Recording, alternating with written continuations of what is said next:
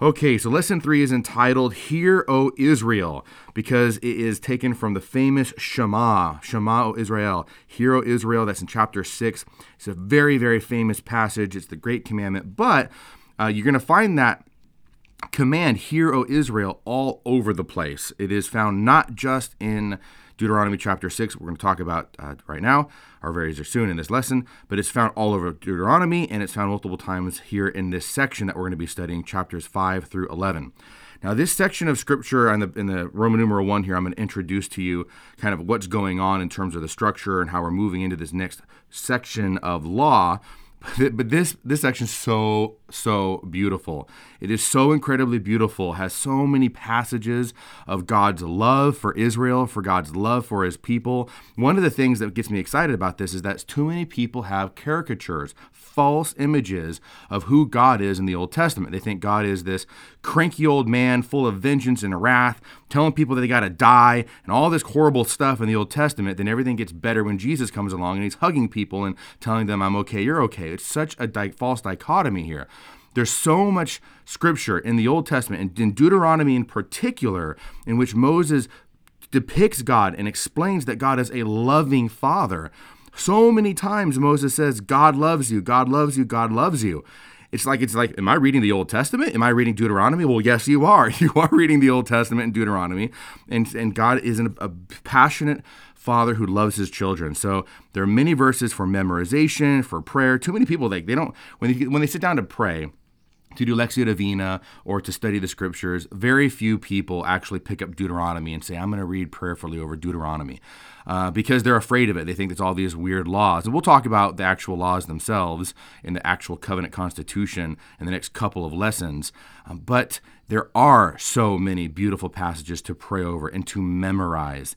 So, anyways, I can go on and on about this. It is, I'm really excited about this lesson because it is very, very beautiful here. So, Hear O Israel, chapters 5 through 11, we are moving into this new section. All right, so enough of my little little ramble there. What, what are we doing now in terms of the book and the structure? Well, this is Moses' second speech. Remember, in the introduction, we uh, talked about how Deuteronomy is his last will and testament. He has a, a, bunch of farewell speeches or sermons that he gives to Israel before he dies. He's going to go up on Mount Nebo and die. Last lesson, we talked about his first speech, which was focusing on Israel's past. And we looked about how he focused on certain elements of their journey through the wilderness for a specific reason, which is to encourage them not to be afraid of the people of the fortified cities. God will deliver them into his hands. Og and Sihon, these two kings, were examples of how God will deliver these very frightful, powerful kings into their hands if they just trust. That's his first sermon or speech. This is now the beginning of his second speech, which focuses really on Israel's present. What are they supposed to do currently, presently, as God's children? And that is to observe and follow the law. Okay? Now that runs from chapter 5 all the way to chapter 26. We're actually going to take three lessons to break this down. But in this section of chapters 5 and 6, Moses is constantly urging the people to love God unreservedly, to always cling to Him, to get rid of idolatry over and over again but this but it's really subdivided in a couple of ways here. I think that's very helpful. So here's a quote here from your Catholic Introduction to the Old Testament. What follows is one of the most passionate exhortations to exclusive love and fidelity to the Lord in all the Old Testament. That's exactly what I was saying earlier, right? This is the most quoted portion of Deuteronomy in the New Testament. For example, Jesus will cite from this section three times during the wilderness temptation. And there's the citations there, and I'm going to point them out as we go along. Uh, but what this quote is talking about is this particular section here. Well, really, the whole section in uh, 5 through 26, but certainly 5 through 11. And this pe- portion is quoted multiple times in the New Testament. I shared with you that the Psalms and Isaiah and Deuteronomy are the top three winners, right, for most references in the New Testament. But when Deuteronomy is quoted so often, it's from this section, right? So certainly this quote mentions Jesus' uh, citations of Deuteronomy in the wilderness, fighting Satan and defeating Satan. But of course, you got the greatest commandment is also uh, coming from this section. So it's very, very significant for us to spend this hour or more than, I don't know how long this is going to be. It's just so awesome. All this time talking about how how beautiful this passage is, these, the section of material, and how it connects with what Christ is going to do uh, throughout the wilderness and, and beyond. So there's a lot to say. So, how are chapters 5 through 26 further subdivided? Well, your Ignatius Catholic Study Bible says the central chapters of Deuteronomy set forth the covenantal stipulations that Israel is bound to observe. General stipulations appear in chapters 5 through 11, and specific stipulations follow in chapters 12 through 26. All right, I think this is very, very helpful. So, the general stipulations, everything that we're going to talk about in this lesson here, really are based on the Ten Commandments, which is talked about in chapter 5. And following chapter 5 is the loving obedience that we are to have in observing the Ten Commandments, and then the various obstacles and challenges that might threaten our loving obedience to observing those Ten Commandments. Okay, so the Shema is going to be in there. That's really the disp- internal disposition that we need to have for for obeying the commandments. And then there's going to be various obstacles that's going to really turn our our hearts cold and hard against God. So, the, generally speaking, chapters five through eleven are these Ten Commandments and how we're to observe them. Then you get into the specific stipulations that are all practical applications of the Ten Commandments. And this is what's going to be very, very helpful for a lot of students of Deuteronomy because when you just read it, you know, from beginning to end, it's really confusing. You're like, I don't understand. Is there a, re- a rhyme or a reason to all these different laws that are going on, or is it just a bunch of random things that Moses just wrote down or somebody just wrote down here? Well, no, there is a method to the madness. All the laws in chapters 12 through 26 follow the order of the Ten Commandments right? So there are applications then and there for the nation of his israel as a state like as a nation one nation under god. That's going to be really important. And so one one thing to clarify here is that the 10 commandments are found in the general stipulations followed by exhortations to love god right with one's whole heart and soul and strength.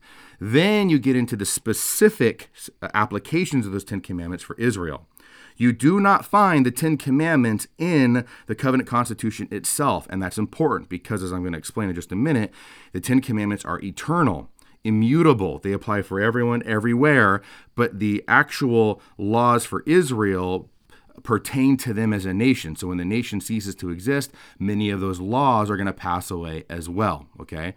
So we talked about this before in previous uh, lesson. I think it was lesson one, if I remember correctly here. Why certain laws pass away and other laws do not. The Ten Commandments are much more um, universal. They are universal than these other specific stipulations, and I think it's really, really important to keep in mind. Right. So, uh, Ten Commandments we're going to talk about now and the obedience t- towards those commandments that everyone must have. And then in the next two lessons, we're going to look at the specific stipulations, those practical applications for Israel then and there as they are being formed as a as a nation, right, as a secular state. Okay, it's not entirely secular because you know there is no church separation of church and state for Israel. It's all together, but nevertheless, you understand what I'm saying. How do, how are these laws going to govern them as a nation?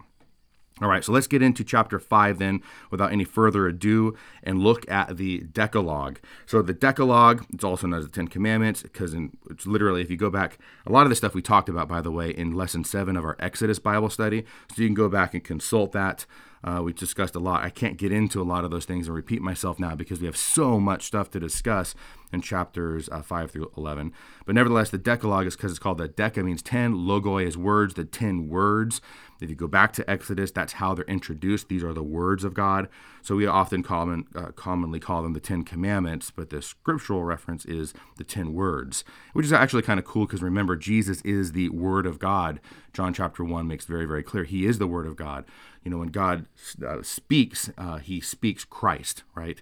So, anyways, Moses is going to command Israel to obey these words, these commandments, by beginning in chapter 5, verse 1. Hear, O Israel. So that's the repetition of that word Shema. Famously, in chapter 6, but as I told you, it's all over the place in this section and in this book. Hear, O Israel, Shema, O Israel, the statutes and the ordinances which I speak to you, learn them, be careful to do them. In verse 2 to 6 really clarifies really what is going on here in terms of the context. I just have a number of things in your notes about these characteristics. But um, let's go to verse 2. The Lord our God make a covenant, made a covenant with us at Horeb, that's Mount Sinai. Not with our fathers did the Lord make this covenant, but with us, who are all of us here today. So not with Abraham, Isaac, and Jacob, but with us, those that had left uh, Egypt. The Lord spoke with you face to face at the mountain, out of the midst of the fire, when I, while I stood between the Lord and you at that time to declare to you the word of the Lord, for you were afraid because of the fire, and you did not go up in the mountain. And then he said, I am the Lord your God who brought you out of the land of Egypt, out of the house of bondage. Okay, so hear, O Israel, what God has done for you.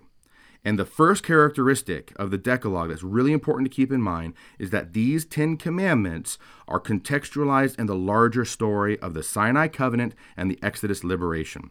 And the Catechism goes into a lot of detail about this. I have a reference for you if you want to check out the Catechism, paragraphs 2052 and onward. Um, but one of the main points that it makes, and this is true here, found like in chapter 5, verses 1 through 6, you got to understand the commandments in the context of covenant, of relationship, and of God delivering Israel out of bondage. The Ten Commandments are not given by God because He's a big party pooper and He doesn't want us to have fun, right? A lot of people scoff at these sorts of moral laws because they want to do whatever they want to do because they're godless. But you have to understand that it's not God is not trying to keep his thumb on us. He's not trying to keep us down. He wants us to be truly free. He wants us to be free from Satan, sin, and death. And all the typology we talked about in terms of the Exodus applies here. So, Exodus is typological for our deliverance from Satan, sin, and death. Anybody who knows, anybody who has any modicum of self reflection knows that sin is slavery. It could be on a massive scale with addictions, right, where you truly are enslaved to that addiction of whatever it might be. Or it could be, you know, on a minor venial level where you've got a really bad temper and you're always flaring out or whatever it might be, or you're very greedy, very selfish, or whatever, right? You can fill in the blank. It's it's it's slavery, right? You feel enslaved to that sin, you want to get away from it, but you can't the Ten Commandments here and all of God's eternal law really helps us to be freed from that bondage, just as they're freed from Israel Ultimately, God wants to free us all from Satan, sin, and death in order to be in covenant with Him. That covenant was established at Sinai, and then, of course, the new and everlasting covenant was with Christ and His paschal mysteries. So that really needs to be the lens by which we view these commandments and these, these 10 words, the Decalogoi. God wants us to be free. He wants us to be truly human, to be truly alive, and we can't be that way if we are enslaved to sin. So, in that lens, I, I personally believe, I think this is true, and the Catechism teaches us, in that lens of the commandments being the means by which we live a free, uh, free, we live freely and we live freely in relationship with God, that makes it much more understanding than just randomly, thou shalt not, thou shalt not, thou shalt not, and you just kind of feel like it's a big downer, right? It's not. So, that's the first major characteristic I think that's important to begin with. The larger story of liberation to be free for, for, like remember free from sin to be free for god we talked about all of that in exodus